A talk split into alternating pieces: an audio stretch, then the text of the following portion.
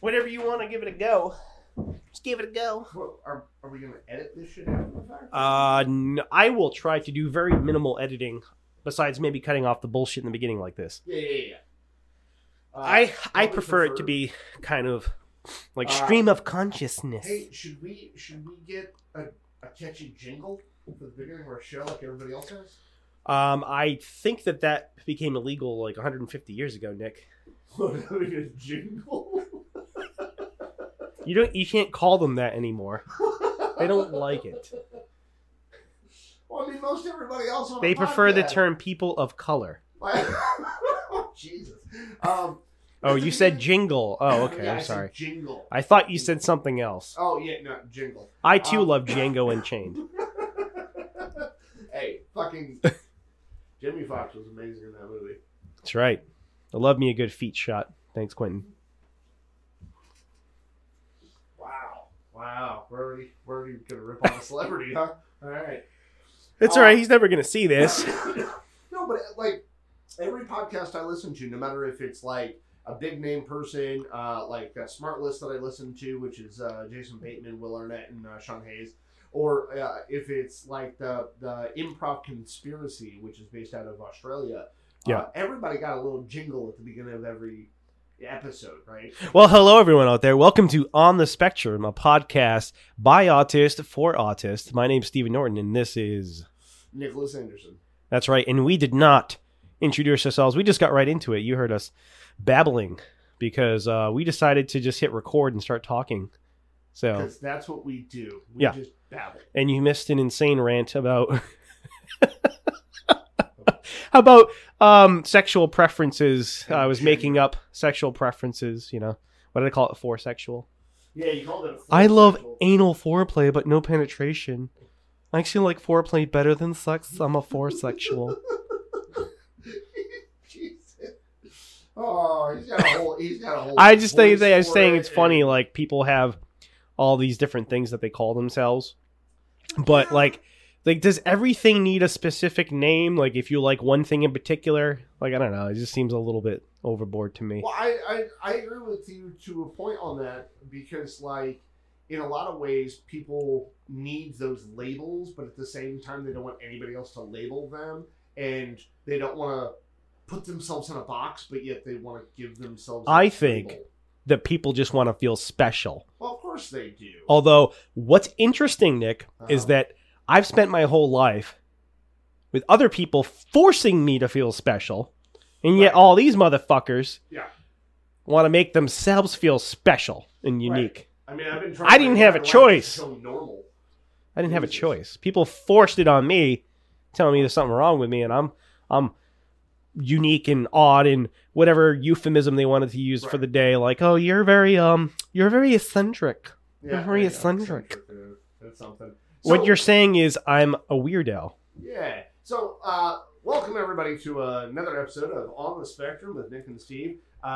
This is a podcast for autistic people by autistic people, and we're going to have conversations about different topics. And just to tell everybody up front, me and Steve are not experts in anything. We just have a lot of opinions about a lot of things, and we're going to voice those opinions about a lot of things. So don't take our word as gospel. We are not Joe Rogan. Please don't follow us and think that we know fucking everything.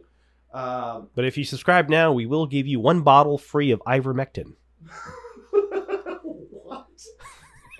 What is ivermectin? That's the stuff Joe Rogan was taking for COVID. Oh. It was a joke, Nick. You didn't get it. Nope, no, I didn't. And it's okay. If you get bored listening to us, you can just close your eyes and listen to us solve a Rubik's Cube. We'll put our autistic powers at work. Oh, Jesus, our autistic powers combined. Yeah, that's right. We form a confusing conversation. Yeah, if it's hard for you to follow, you're probably not one of us. True. All right. Nick wanted to talk about comedy today. Is that right? Well, yeah. Comedians before I brought up the pansexual unicorns. Yes. And anal foreplay. We debated what conversation we were going to have today, what conversation this podcast was going to be on, whether we were going to talk about gender and sexual orientation or comedy. And mostly those two subjects because Well, I don't know why gender, just probably because it's a topic in the news. And it's something that I think about a lot. But comedy is because me and Steve are both in an improv sketch comedy group together. We've been doing improv together for about 6 years. And so that's kind of always on our mind is comedy. And I thought it might be a decent idea to have a conversation about it because we're two autistic people who do comedy. We do improv and we'd preferably like to do it for a living, but we do it as a secondary job. And I think that perspective is kind of interesting because most of the time when people talk about comedy, you're hearing, you know, successful people talk about comedy, or you're hearing people talk about comedy. Excuse me? Successful? Oh. Yeah. People who get paid to do it, man. Oh, okay. Well, yeah. That's fair. So I thought talking about comedy would be a good idea just because to hear our point of view on it. Now, we both have our own... people that inspired us, that were role models to us, that we looked up to as far as comedians go, styles of comedy, if you will. So Steve, to start talking about comedy, who were your people, or more specifically, who was your one main person that you really, really identified with comedy-wise? Who was that? So, if I had to say one, it would probably be George Carlin. Uh-huh. And I don't think he's the funniest comedian of all time, but I think I believe he was the most interesting comedian, and he made me think more than other comedians did. And I appreciated it because, you know, I mentioned in the last podcast that I've been writing since I was around 10 years old. I've been writing my whole life. I love to write. And I like the way that George Carlin played with words. And if you've ever read any of his books, he would play with the English language, and he would play with, colloquialisms and phrases and things that we say. Yeah. And he would point out how they don't make any sense literally. Like, right. But we say certain things that just don't make any sense, but he'd point it out. And it's funny just the way that he played with the English language. So that's why I appreciated him. Not only that, but also the fact that he wasn't afraid to talk about serious topics and make people think rather than just make them laugh. Okay. So you said he's not the funniest comic, but he is the one you identify closest with because he was intelligent. And all he's inspired a lot of things that I've done. So to me, cool. He inspired you, but who do you find to be the funniest comic? Oh God, comic funniest overall of all the years you've been watching comedy. I don't know. To be honest with you, you mentioned doing comedy, and I wasn't even prepared to answer this question. I'm like, I don't know. Do you need a couple who is the funniest comedian? I don't know. Okay. Like, I don't know. Of all the comedians you know of? Maybe Louis C.K. Okay. All right. So you're a big fan of, you know, comedians who jerk off on somebody? Yes. Yeah, okay. No, he's really funny. Bill Burr. Bill Burr is probably one of the funniest comedians to me. You bring up Bill Burr often when we talk about He's hilarious. Yeah, I don't disagree. He's a very funny guy. Norm Macdonald was also very funny. Yeah. But he's funny in a different way. He's like, he's so corny, and the jokes sometimes are so bad that they're funny. He's like really... Yeah, but there's such a genius behind what he did, though. It would be like either a dad joke or very offensive, but just the delivery was so corny. But that's what made it so genius, though, because it was well planned. I mean, he did a lot of his jokes on the spot, you know, off the cuff. No, I'm not actually a welder. Huh? The welder joke. Yeah, the welder joke, yeah. He was just so good at just being who he was and saying things in such a way. Like, he had that shtick that he did down, if you will, right? So Bill Burr is your funniest comic. And yeah, I guess. Is the one you would like to aspire to be like. Yeah, I think that he elevated the medium. Okay. For, at risk of sounding a little too, I don't know. I don't want to sound like... You can sound any way you would like. I mean... This is a podcast we run, so you can sound any way you want. Well, I'm not trying to sound like snooty. I'm just saying, you know, I feel like he... We don't have sponsors or fans yet, so you can sound whatever way you want. Yeah. I just don't want to... I don't want to come across as being too snooty about it. Like, it's...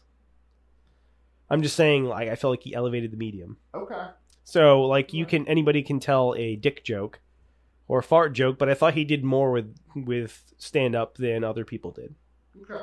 It also seemed like he put a lot more effort in than a lot of other comedians did, with the amount of writing and preparation and work went into his specials that he did. Then again, I could be just talking out of my ass, but that's what it seemed like to me. Sure. But, I mean, the two of us are talking, so why not talk out of your ass in that way? I also think it's kind of interesting because, like, being folks on the spectrum, that when we listen to a comedy special or when we hear comedy or when we, you know, watch a sketch or watch a sitcom, if you will, like, it kind of, we hear it differently in a lot of ways. I mean, I always, when I was younger, I listened to George Carlin a lot too. And, like, sometimes when the audience would laugh, I would be like, no, that's just a really good thought right there. I mean, that's just something to think about. I didn't really necessarily find certain things funny, if you will. Like when he was talking about language, when he was talking about the different words and how they play into one another, I was just like, wow, that's a good way to think about it. And, oh, that's cool. I didn't really find it all that funny, but I thought it was interesting and intriguing to me. And then when I got older, I started to understand, like, oh, yeah, that's why it's funny, because nobody else thought of it that way. Because nobody thinks about the things that we say. No, people just say things without analyzing what it is they're saying. Right. And that's what he would point out, is that we say these things even though they don't actually make sense. Right. But we understand what they mean even though they don't make any literal sense. Right, right. And then for me to answer those same questions, my absolute favorite comic was Robin Williams. I mean, to this day, when we've done stage shows, and we've done some of our improv, and then when we did some shows for other people, I actually got complimented by a couple of folks because my mannerisms, and I reminded them of Robin Williams when I was on stage. Right. And that was a huge compliment to me. I mean, I am hoping that at some point you hang yourself. I mean, okay, similarly enough, both me and Robin Williams both are bipolar, so yeah, and, there's a good chance that'll happen. You remind me of a 1 hour photo. Oh, Robin Williams. One of his dramas. Okay. All right. Where he was like creepily stalking people for your photos. You're saying I creepily stalk people? Like, I'm kidding. What are you saying? All right. I did have a question for you. Great. What's up? So this is what I first thought of when you said doing comedy. Yes. I was going to ask you, but you asked me before I could ask you. Okay. Who is your favorite autistic comedian? How many are out there and open about being autistic? I don't know. That's why I wanted to ask. Like, I don't know of any. Do you? I know of one. I don't know if he would call himself a comedian, but I know one person who is at least publicly identified as being autistic. Yeah. Bill Murray. Oh, yeah? Yeah, Bill Murray a bunch of years ago. I could see that. Came out and said he was autistic. The weird part about it was, like, since then, though, people have come out and talked about how, like, poor they thought his behavior was on set of movies and stuff. But when they describe what he did on set, like, very straightforward, it sounded like he was just being autistic. Yeah. I mean, I'm not talking about necessarily, like, some of the sexual inappropriate comments that he's made and stuff like that, but like some people described his behavior as being off and aloof and uncaring or insensitive.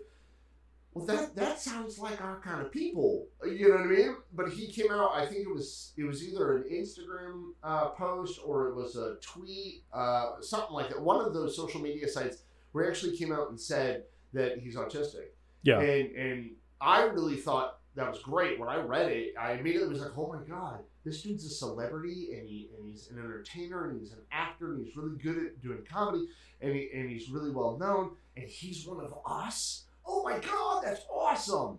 Because yeah, like there's not a lot of folks like us who are out, if you will, if I can use that terminology for this, that are out as being autistic and in, you know, the realm of entertainment. I mean, I know full well there's a lot of us in entertainment, but they're not generally out, right? There's definitely not a lot of women who are autistic who are out. Yeah. I mean, when you think I can steal that verbiage. Zach Galifianakis, do you think he's autistic? Do I think Zach Galifianakis is? Yeah. I mean, quite personally, yes, I do believe he strikes me as though he could be autistic. I very much think he probably is. I get compared to him frequently, even though I don't see. You look like him. I don't see the resemblance, but it's really, yeah. You don't see the resemblance? No, but people told me that I remind them of him. The beard, the side part, whatever. Short, kind of pudgy. You know, like what the fuck? Between Two Ferns was genius. I've actually never seen an entire episode out so great. Between Two Ferns. He just insults people. It's great. Of course that's why you like it. He insults celebrities to their face. Like, it's why me and you got along so well 6 years ago when we started doing comedy. Of course, the celebrities are in on it. They know they're going to get insulted, right. But it's still funny. Well, I mean, that's kind of like with Martin Short when he did that Jiminy Glick character years ago. Which is kind of like what Zach did, but Zach was much more offensive. Well, he was, but he also wasn't necessarily playing a character like Martin Short did for Jiminy Glick. I think he said to, in one of the episodes, he was interviewing Benedict Cumberbatch. Uh-huh. And he said, do you think, something along the lines of, do you think that people, that your accent, if you didn't have your accent, people would realize how bad of an actor you are? Something like that. He would say things like that. That's just funny. Now, he's an actor who I would think maybe might fit on the spectrum. Yeah.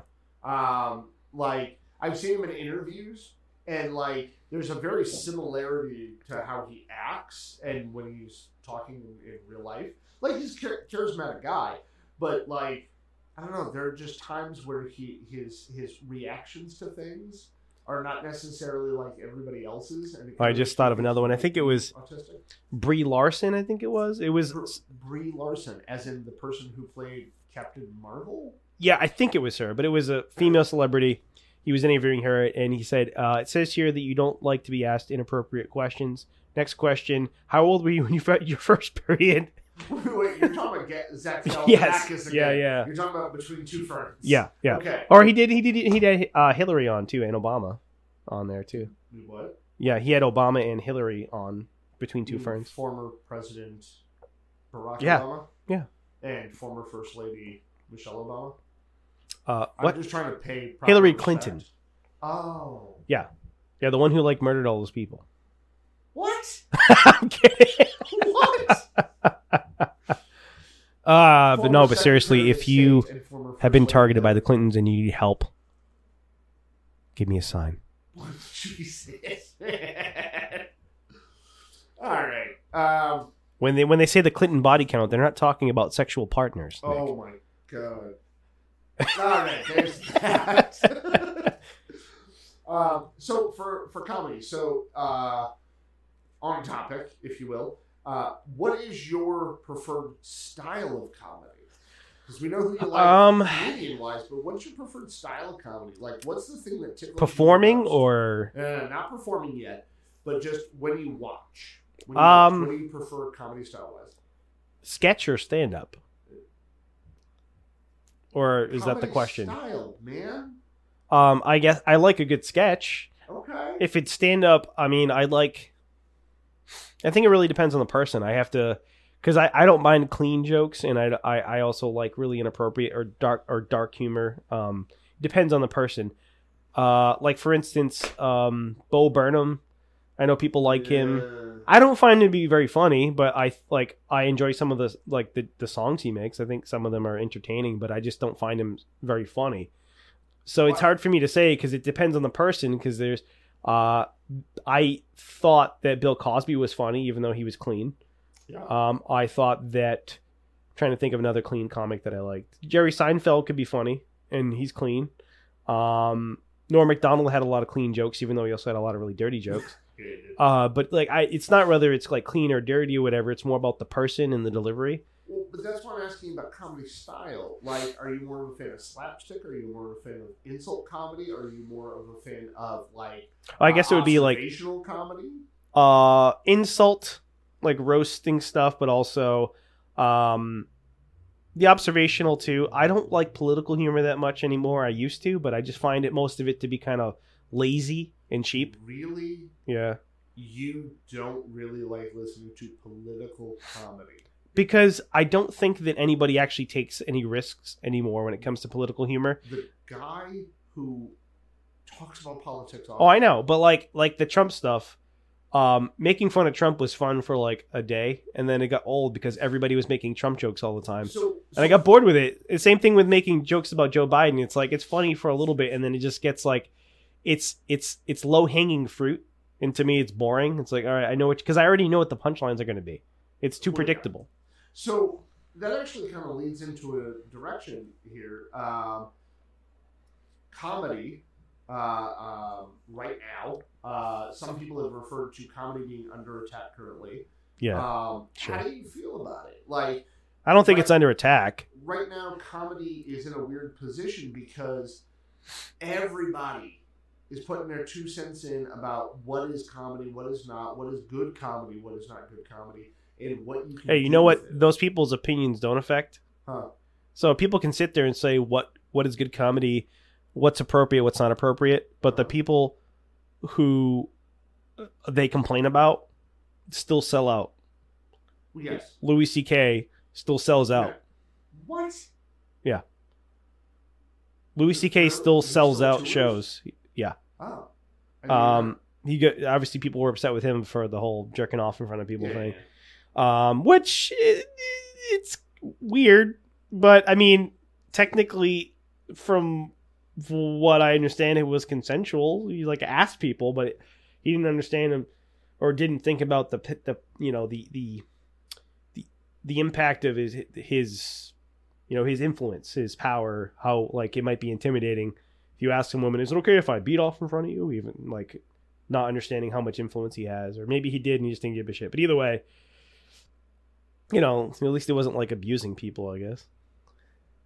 Some would probably argue that he was abusive. I'm not saying I'm arguing that. I'm just saying something. Whatever. My point is that even after him being quote unquote canceled, he still sells out shows. Dave Chappelle, another one people keep complaining about because he made edgy jokes about trans people. He made jokes about other no topics you're not supposed to touch, but he still sells out. He still can go and like sell anywhere in the country anytime he wants. I actually find Dave Chappelle, I should probably say his name correctly. I actually find him to be the modern day George Carlin.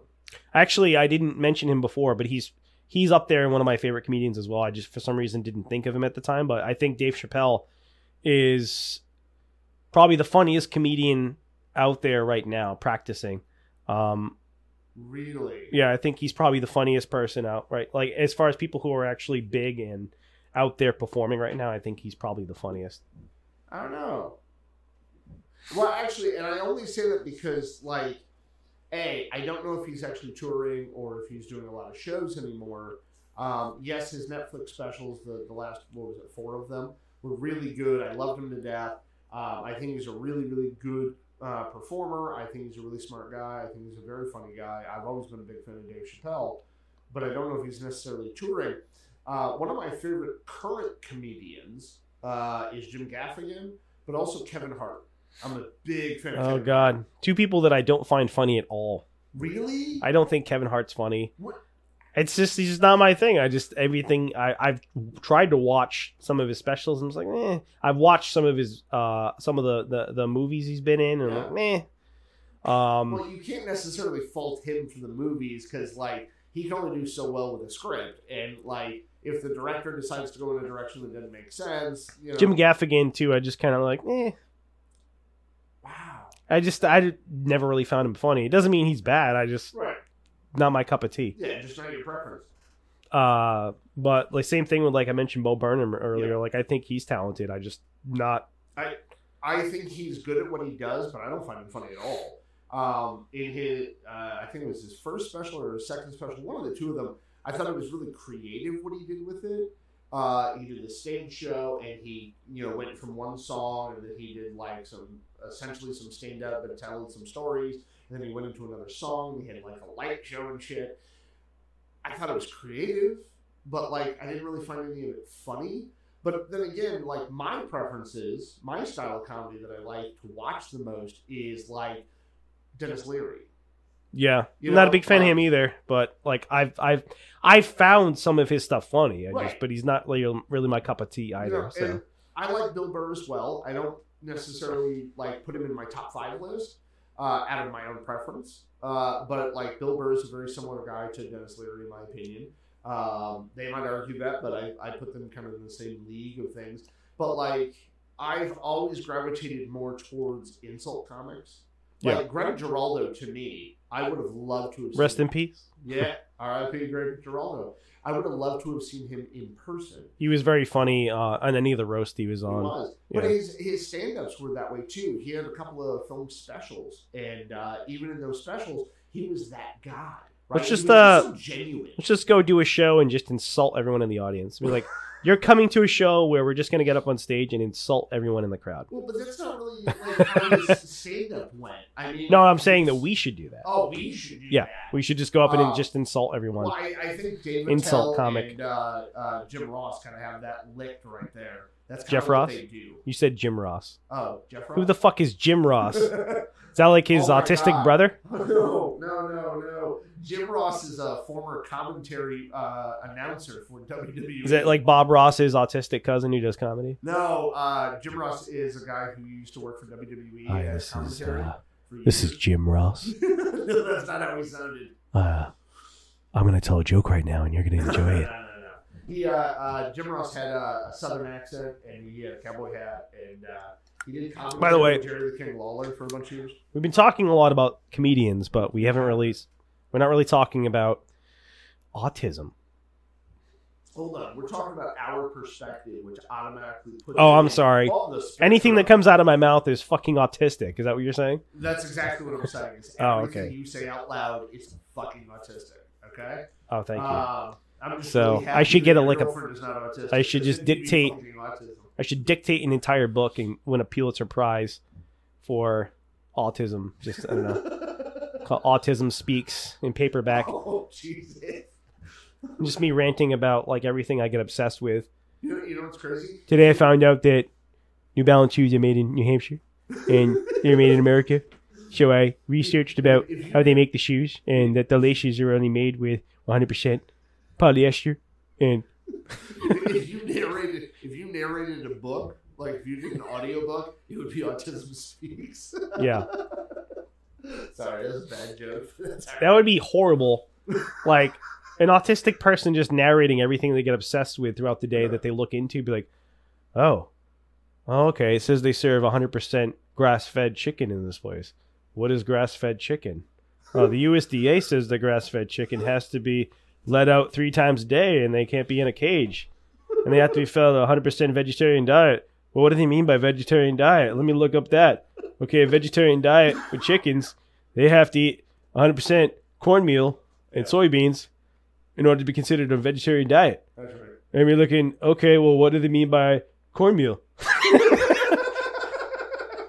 Like that's literally how it goes. Yeah, that would be the autistic rabbit hole of research until you've got You get that meme of Charlie from It's Always Sunny with like the board full of papers with stuff all behind him and he's like pointing to it. Yeah. And ladies and gentlemen, if anybody's listening and you're like, hey, you guys make fun of autism a lot. Yeah, we're allowed to. We're autistic, okay? We can make fun of our own people. Well, this is what actually happens to me. Yes. Is I will see something and that thing will make me look up something else because like people will use phrases, they'll use words and you're looking up something and then you have to... Like, you have to put it into context, and, like, if somebody uses a word, you can't just assume that you know what that word means. If it's, like, especially when it comes to things that are regulated by the government, right? They have very specific terms they use. Yes. Like the USDA. Like, I was making a joke about chicken, but, like, they have very specific terms they use, and you can't use those terms unless you meet certain requirements, right? Right. You can't say that your chicken is organic unless it meets certain requirements. Yeah. You can't say that your thing is this unless it meets certain requirements. Right. So that's what I'm saying, like... We'll go into rabbit holes where you're like, you'll see something and you're like, well, in order to understand this, I need to know what these several other things mean. Right. And then you kind of like go into a rabbit hole where you're researching, like, you know. No, agreed. Excuse me. I don't know if you do this, but I know I do this quite often is like, I'll be reading something or I'll be listening to somebody, a podcast or whatever, and they'll say a word and I think I know what that word means. I'm pretty sure I know what that word means, but I look it up anyway. Just to find out. You don't want to see our Google search histories Like, if we die, please erase our browser history. Yes, because it'll be us looking up the definition. You don't want to know, like, if you looked at my search history, you would be confused and probably disturbed, because I look up things without any sort of, like, unapologetically will look up whatever. Right. And honestly, I honestly think that he's not looking up porn like most men. No, I'm talking about just searching weird topics. Like today, I was listening to. What does nuclear warfare mean? I was listening to these people talk about the whole Andrew Tate situation, about him being in Romania, and about how I know you probably don't know much about him, but I really. But he was influential online. He had a show and a podcast, and he also had this class I think you had to pay to be part of, where he taught men how to, like, whatever, be alpha males and all this shit. Uh-huh. But he was charged with sex trafficking in Romania. And what he's accused of is essentially, like, tricking women into being his quote-unquote girlfriend, coming to Romania with him, and then he would force them to do, like, webcams for money. He's the guy who, and please correct me if I'm wrong about this, but he's the guy who did the, like, triangle symbol and everybody's like conspiracy. I don't know, maybe. Okay. But my point was that I was listening to all this stuff, and they were talking about all these women that he had on webcams, and some of them have testified, or not testified, but giving statements against them, etc. And so I was Google searching these women to look them up, which, so if you look at my browser history, it's like I'm looking up Andrew Tate's cam girls, and most people are probably like, why the fuck is he looking up these cam girls? But I'm just curious as to, like, who are these women who are... Steve, you're a hetero male. Nobody's going to question that you were looking up cam girls. That may be true, but I didn't. That. I was just curious. What I really wanted to know was, like, I wonder if the women he found to do this were actually attractive or not. Because I was betting that I was wondering, like, who are these? Which is such a male thing to do. Yeah, I know. Like, I mean, don't get me wrong. I look up porn too at times, but. Like, it wasn't porn though. I was just curious as to, like, if he had attractive women working for him, or if they were, like, just talking on the basis of, like, the stereotypes of, like, most people when they heard you say don't look at my browser history, immediately in their heads is probably flashing all the names of, like, porn things. No, I don't, because I don't even really search for that kind of stuff. It's more so like, but just like, but weird things that I can't even think of anything right now. But I guarantee you, if I looked through my phone, I could find some weird shit that I searched for. Like, if you looked at my phone, you'd be like, "Why the fuck did you search for that?" But I'd have to explain it, because there's probably all this other prerequisite information you would need to know to understand why I looked up this random bullshit. I mean, most of my search histories on Google are, like, research papers on autism, research papers on... All right, so if you are autistic and listening, do you too need to erase your browser history if you die? Do you need someone to erase your Google browser history as well? Because I guarantee that you too search for a lot of strange and unusual things. That it's not even embarrassing. Like, they'd probably, it'd be less embarrassing if you were actually searching for porn. Yeah, it's more embarrassing that you're searching like what is the diameter of the official dice they use at roulette tables or something. Like, I don't know. It's I said diameter. It's a cube. I don't know, but you know what I mean. Like looking up really strange things. Well, the other day, we had a conversation about stuff about the comedy group and all that, and I started looking into, first and foremost, I looked into, like, lesson plans for comedy groups, right, for teaching comedy, improv comedy, and that sent me down this, as the expression goes, rabbit hole of, like, looking into, like, well-known people who teach improv. As soon as Nick starts Googling... White Rabbit Plays by Jefferson Airplane. And then I started reading about different big names in improv comedy, people who were really influential of it. And then I started looking into, like, the history of improv comedy. And then from there, I looked into, like, the origins, like, where did those people get their influence from? And then I ended up, like, reading about... You ended up reading a book by Charles Darwin about evolution. Well, like, where did comedy come from? Well, it's an evolutionary response. I ended up reading about this 15th century writer who talked about ladies and gentlemen, autism on the cuff, like acting, right, and performance. And somehow I got there. Not to say that anybody who is it on the if it's 15th century, is it on the cuff or on the ruffle? It was on the ruffle, yeah. On the ruffle. But it, like, I ended up finding this thing that talked about, like, I came up with this idea off my culottes. That talked about this writer who talked about doing performances on the spot, in the moment kind of thing. And that's not to say that people got influenced by that, and that's what brought about improv modern day. But, like, I just kind of ended up there. But then I got there, and I went, what the fuck was I doing? And then I went back to trying to look up lesson plans again for improv of, like, how do we get better at it and stuff. And then from there, somehow I went from looking that up, and I went down a different direction, and I started to look into all of a sudden, you got 36 browser tabs open. Yeah. Yeah. 4 empty beer cans, a cigarette in your hand. Your eyes are bloodshot. You're staring at the screen.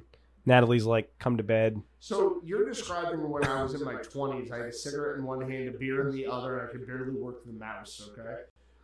But I ended up... Like, did you know that the color yellow doesn't really exist? It's just a figment of our imagination? Don't get me started, man. And your roommate's like, Nick, I think you should go to bed.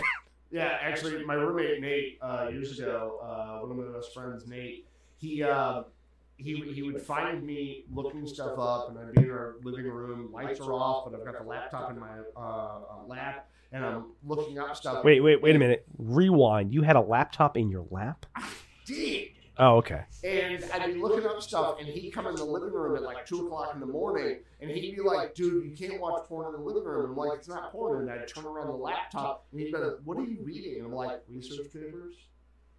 And it was like, research about what? And I was like, well, it's a research study about human behavior. And it's all about, like, I think one of the things that I looked at the time was I was looking at mental health disorders, and I was looking at effective treatments. And he was like... So you were trying to find a cure for whatever it is that's wrong with you. Yeah, not necessarily, but sure, why not? And he was like, dude, it's 2 o'clock in the morning and you're a guy, you should be looking at fucking tits. And I was like, but this is what I'm looking at.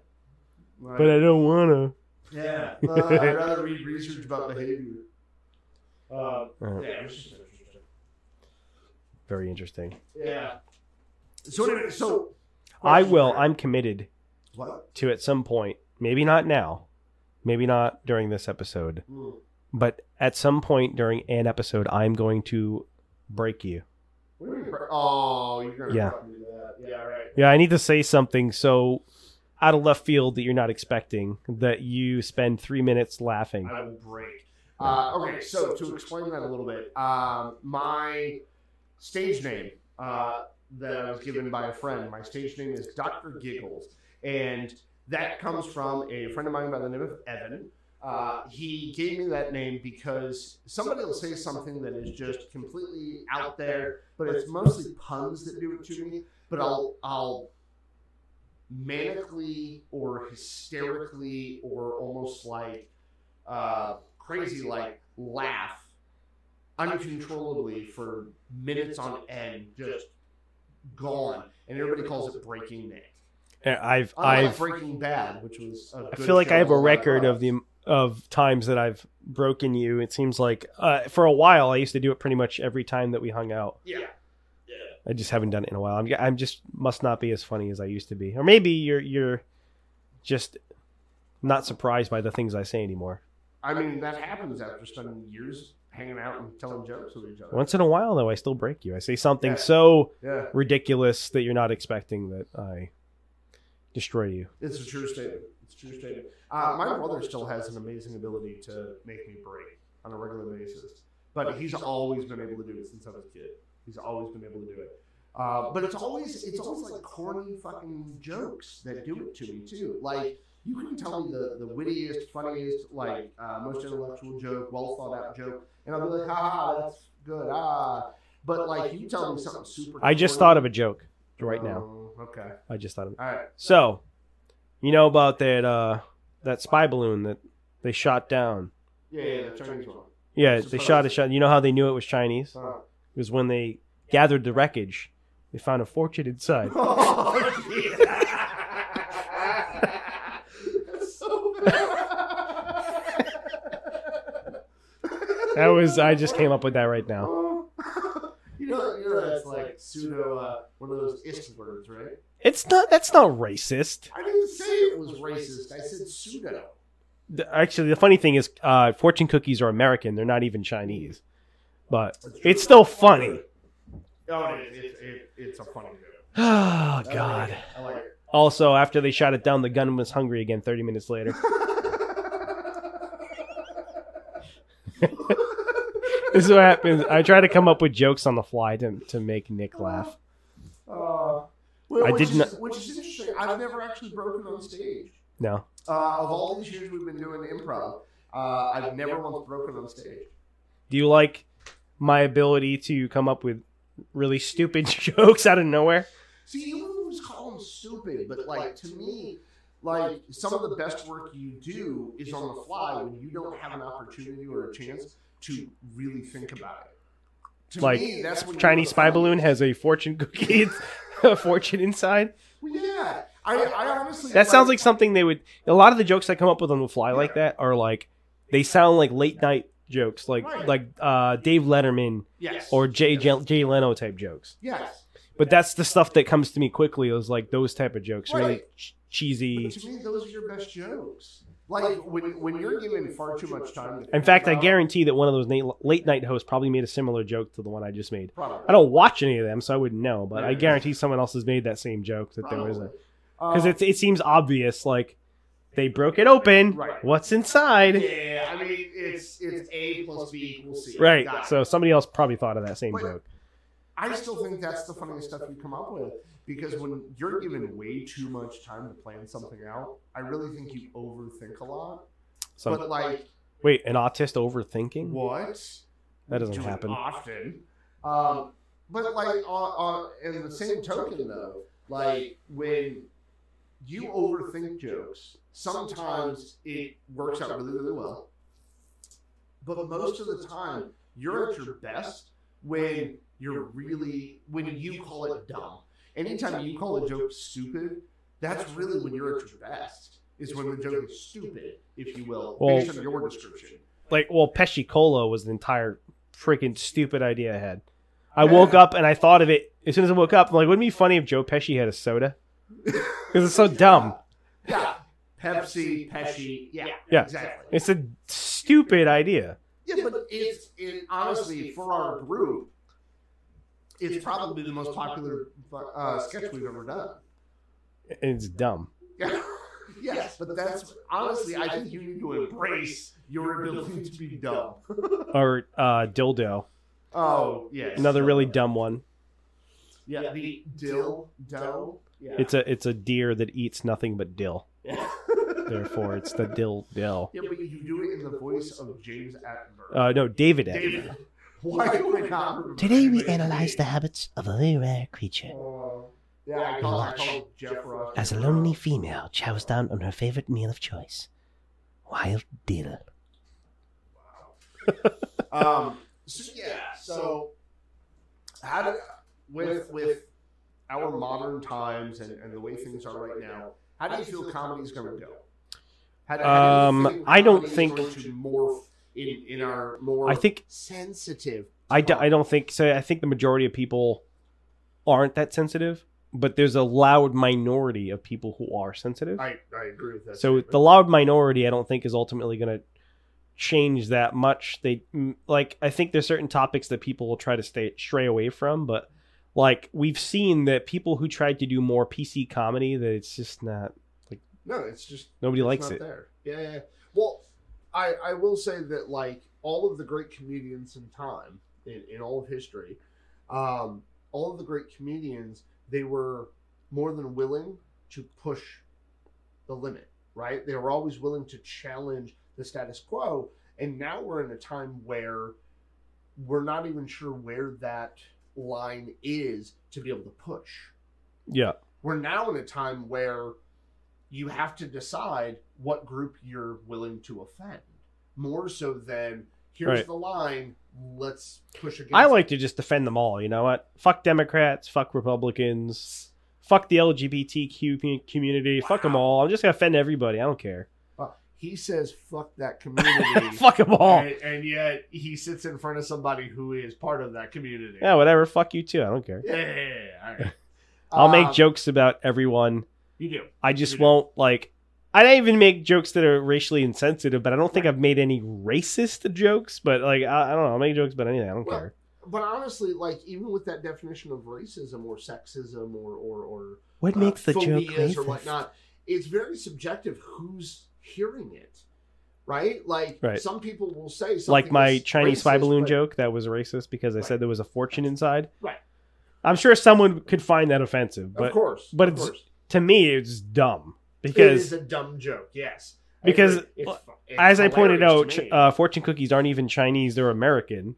But most people don't know that. But they're in Chinese restaurants. But how amazingly racist is it of people to not even know the real history of something? Not even know most of the Chinese food we eat is not Chinese; it's actually American. Like. Right. But people don't know that stuff, and they automatically make this assumption about sexism or racism based on their perception. There were these things called railroads, and at a point in time, there were a bunch of Asian Americans who built the railroads. Yes. And they made food with the ingredients they had here. And that became Chinese food because they tried to make stuff that, I don't know. They ended up making stuff that freaking white people like us would like. Right. They tried to cater the food to other people because, you know, they found like, hey, we can make money selling this shit. Well, I mean, why wouldn't you cater it in that way just so you can make money for it? I mean, why wouldn't you? Yeah. I mean, that's just good business. That's right. Anyway, so we do improv comedy. What drove you to want to do improv comedy? Nothing really. It was more so other people, pushing me. So there was no inclination whatsoever of. I never thought about doing improv until people kind of pushed me on stage. And were like, "Hey, do some acting," and I'm like, "Okay." Yeah, all right. Oh, because I lacked the confidence to be able to go on stage and perform or do anything. I always just considered myself a writer. I was more of a behind the scenes, like I was creative. I was a creative person, but I would just create things and let someone else do all the acting. But isn't it interesting that both of us, and I too find myself or always conceptualized myself as being somebody behind the scenes. But isn't it interesting that the two of us become front and center of a group on stage? Yeah, even both of us conceptualized ourselves as being behind the scenes people. Even when I was in a group with other people who were more outgoing, more confident, I still outshone a lot of those people. And what was that group? Doesn't matter. The group was called Funny, Please. It was the first improv group we were. All right. Well, I didn't want to call them out, but. I'm going to do it. I think that there were many times where I outshone a lot of people in that group despite being insecure and despite not having the same confidence and the experience that a lot of those people did. And I'm not saying that they're bad or that I'm better than them. I'm just saying that despite my reservations about performing, I was able to hold my own and many times did better than them. Well, I think it's because of that. I think it's because we did not conceptualize ourselves as comedians or performers at that time. They saw themselves as being comedians. In fact, two of them had gone to New York and tried to be, stand-up comedians. No, three of them actually tried to be stand-up comedians. We had never even tried. And I think that's kind of what made us, I don't know, a little bit more... effortful, if you will, a little bit more like willing to just embrace what we were doing and put effort towards it. To bring this back to our theme, we're talking about comedy. We are, but what do you think are the advantages and disadvantages of doing improv or doing comedy and being on the spectrum? Ooh, good question, Steve. I'm trying to bring it back to ASD. I mean, that's what we're doing, right? Like by autist for autist. Yeah. One of us has to do that. So I think one of the advantages, and I don't know if you agree with this or not, so let me know if you agree or not, but I think one of the advantages we have being on the spectrum opposed to the people who weren't on the spectrum is me and you have an innate and I'm going to call it an innate ability, or born inability, to be able to put aside our anxiety, our depression, our fear, put aside those things in the moment and be able to just do. Let things fall out of our mouth far more naturally than a lot of them. Like Chinese spy balloon jokes? Yes, like Chinese spy balloon jokes. Sorry, I keep bringing it back to that. I think we're and I could be wrong, but I think honestly that we have the ability to allow things to just fly far more than a lot of those people who are in the group with us. Less reservations. Yeah, less reservations to it. Because our minds naturally have a lot more, in my opinion only, a lot more going on. So, and we have a lot more that's trying to get out of us. What about the downsides? What are the negatives? What do you think inhibits us when it comes to improv and comedy? Well, I think one of the things that drastically inhibits us is that we overthink. I think that at times we get caught up too much with, we have too many ideas at once, and we're trying to get one of them out. But we've got just so many to choose from. Lined up. We don't have a way of discerning. Stacking them up like cards. You got a deck ready to play. You got a full house. Right. And you can only play one card at a time. You can't throw your whole hand down. Right. I mean, like when we would all go rehearse, right? Especially like the rehearsal right before a show. The gentleman who used to host a lot of our shows, or rather do the introduction for our shows, a wonderful comedian and a friend of ours by the name of Tegan Flanders, he would do a really good job at doing it, but he would always have to rehearse his introduction and rehearse the games quite often. And he would always kind of, rehearse it the same way, and his performance was the same thing. But with me and you, like, as long as you tell us what you want, we'll give you what you want, and we'll just do it, right? We don't have to have a hell of a lot of rehearsal for it. I mean, currently I host a lot of our shows, and I host a lot of the games and stuff in our shows. And when I'm giving the introductions to the games, like, I don't put a lot of effort into a memorized, rote kind of rehearsal to what I'm doing. You just need kind of a general idea. Yeah. I kind of give myself that because, for one, and you know this because we've done theater shows together, we've done plays together. Me and you are not good at doing that rote rehearsal and being able to still make it genuine and feel like it's spontaneous. Me and you kind of have to make sure that, like, we do it and we know it, but then go out and have time. When it's time to perform. Yeah. We have to have that. Put on your dancing shoes and go out there and give them a show. Yeah. Like, anytime I do a show, and I will say it's one critique that I always get from directors when I do a theater show is they talk about how, like, they think I need to rehearse more. Or that he shouldn't have been cast to begin with. I always say I should never have been cast to begin with. But they always talk about how, like, I'm not off book when everybody else is, but I've also built up this confidence that no matter what, opening night, I know my shit. I know it well. And I've never failed an opening night. I've never failed it thus far. And I've done 8 plays now. 9? I think 9. I've done 9 theater shows, and I host our show once a month. And I've never failed an opening. I've never, like, dropped my words. I've never forgotten a line on opening night. I've always done it well. And I've always been able to roll with other people not knowing their lines because I knew I understood the scene we were in. When it comes to other performers, like, they have to know it, and they have to feel confident in it and all of that. I don't even think about whether I'm confident in it or not. I just get up there and do it, right? Like, I don't put time and effort into thinking about, oh, my God, do I know my lines? No, I'm like, all right, I read it a bunch of times. Fuck it, let's do it. I know my lines better than Charlie Sheen. Oh, Coke references. Good for you. Thanks for calling it out. I appreciate it. Oh, I had to explain it to the members of our audience that don't exist. Yeah. Yeah. So I think that we've had fun kind of talking about lighthearted things, but I think that the next time that we get together, I'd like to talk about something a little more serious for maybe. Like what? Well, so I'm thinking about people, the things that I've struggled with the most when it came when it comes to like ASD and being on the spectrum have to do with personal relationships.